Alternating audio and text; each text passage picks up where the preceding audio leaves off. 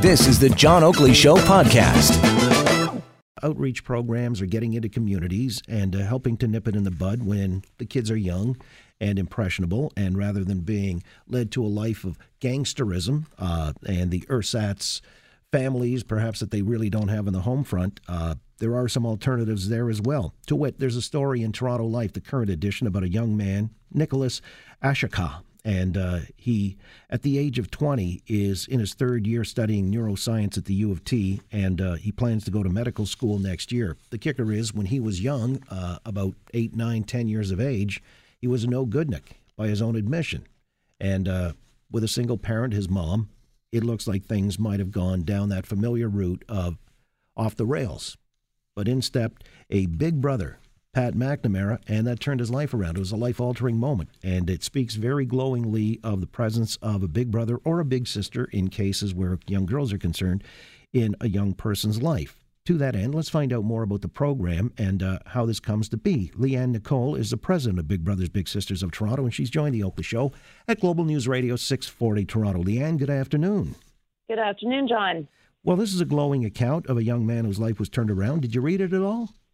Of course. It was, uh, honestly, I'm just so grateful for Nicholas to, for sharing his vulnerabilities and for Pat uh, for just showing up. And it just shows the deep impact of a big brother or big sister in the life of a child who faces multiple adversities. Is a typical outcome, would you say? This is the beautiful thing about Big Brothers Big Sisters. It is a typical outcome, and um, the more kids that we get into our program and matched with positive, caring adults in their life, the more likely there is going to be, you know, less uh, risk-taking behaviors by those that are affected. Well, are the needs being met? Unfortunately, the needs aren't being met. And, you know, I was talking earlier today that our referral streams have really changed. Right now, our referral streams are coming from Children's Aid, they're coming from the youth, um, the, the Toronto District School Board, social worker, they're coming from mental health professionals prescribing Big Brothers, Big Sisters at the interve- as the intervention that these kids who are facing adverse childhood experiences need. So it tells me that. Um, you know the, the need is out there and we are an essential service. And adults are essential to the the thrival of kids. And we're not paying enough attention to that. Yeah, when you talk about positive, caring adults inserting themselves into the life, lives of uh, boys and girls, uh, how are matches made, by the way? So the kids are between the ages of 7 and 11 when they come to us. That's the sort of targeted age for us because we know we can have the deepest impact um, if the if the child if the intervention happens between age 7 to 11. And then we go through a very rigorous match process where we find, you know, it's based on multiple factors, but the primary ones are geographical proximity because we want the match to be close by to each other, lived experience, and also interest. So we, we do, there's a real intentionality around this this um, matching process. It's something that can't be done by Match.com. So um, our our social workers work very hard at making sure that these matches are set up for success. We have a very, very, very low um, early match closure rate. Less than two percent of our matches close earlier than a year into the match. So that's a very high success rate. So something's working. So with a match, what is the commitment in terms of time? Uh, the length of uh, the tenure there, uh, any other monetary outlay? Can you tell us?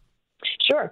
So the match is um, the match requirement is a commitment of eight hours per month, and that can be based. You know, you can cut it any way. Some sometimes it's four hours twice a week. Sometimes it's you know one day a month, or or it's it's um, two hours every week. It doesn't it doesn't really matter. Um, you work that out with the parent guardian. But the fact is that um, it's a lower commitment than most people think. But the beautiful thing is most of our bigs want to spend more time with the littles, and more of our littles want to spend more time with the bigs. So that would be a minimum commitment. We also ask for a minimum of a year long commitment because one thing that these kids don't need is yet another adult to abandon them in their life and to to let them down. So we're we're really conscious of making sure that it's a minimum of one year commitment. But most matches last a lifetime. Like, look at Pat and Nicholas. you know, Pat's 20 now. It's been over 10 years, and um, they still have this very deep connection. And, and Nicholas attributes most of his success to his big brother, Pat. What a beautiful story.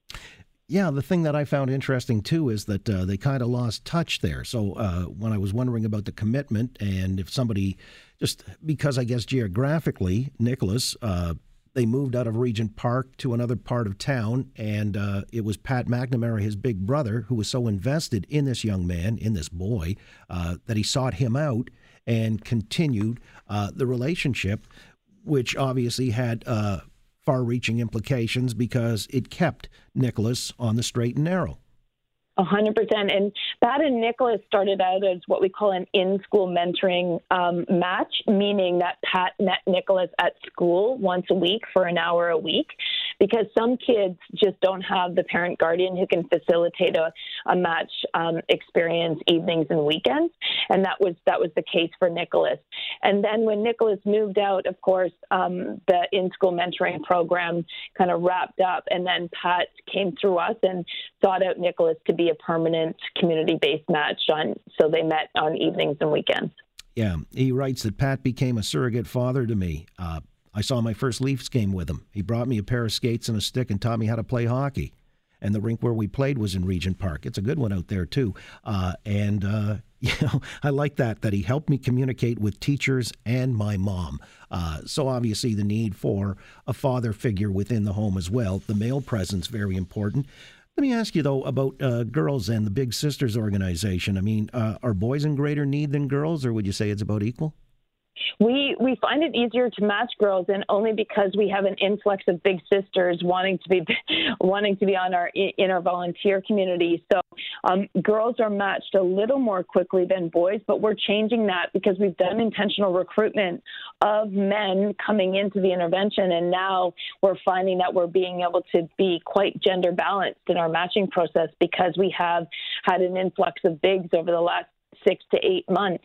And so it's through communications with you. This isn't our first time chatting, and I'm really grateful to be able to get the message out there because what I can tell you is it's translating into men putting up their hand and saying, "Hey, I can do eight hours a month," and uh, and these young men are are you know we're, we're the the unfortunate thing is our referrals are happening quicker than we can we can kind of you know douse the supply so to speak so the referrals of kids in have also increased with this increased attention on the program well, let's see what we can do from our end. Uh, let's pump the tires again. Uh, Leanne, what do people need to know to get in touch with you as they uh, may want to present themselves as a big brother or big sister in Toronto? So they can go to the website bigbrothersbigsisters.ca and click on Toronto and join. And you know, I want to make sure that uh, Mayor Tory um, knows that I'm I'm here as the upstream intervention for guns and gangs. And today's a very important day with that roundtable. And I really do hope that the multi-prong approach includes Big Brothers Big Sisters and mentoring programs because really that's what's taking these kids and putting them on on a, a straight path to their full potential. Amen to that. The story testifies to it. That's in Toronto Life magazine by Nicholas Ashika, who was uh, saved effectively by his big brother, Pat McNamara. Really reflects positively on your organization. I appreciate your weighing in, Leanne. Thank you so much, John, and thanks again for having me. You got it. Leanne Nicolle, President, Big Brothers Big Sisters of Toronto. Thanks for listening to the John Oakley Show podcast. Be sure to rate, review, and subscribe for free at Apple Podcasts, Google Podcasts, and anywhere else you get your on demand audio.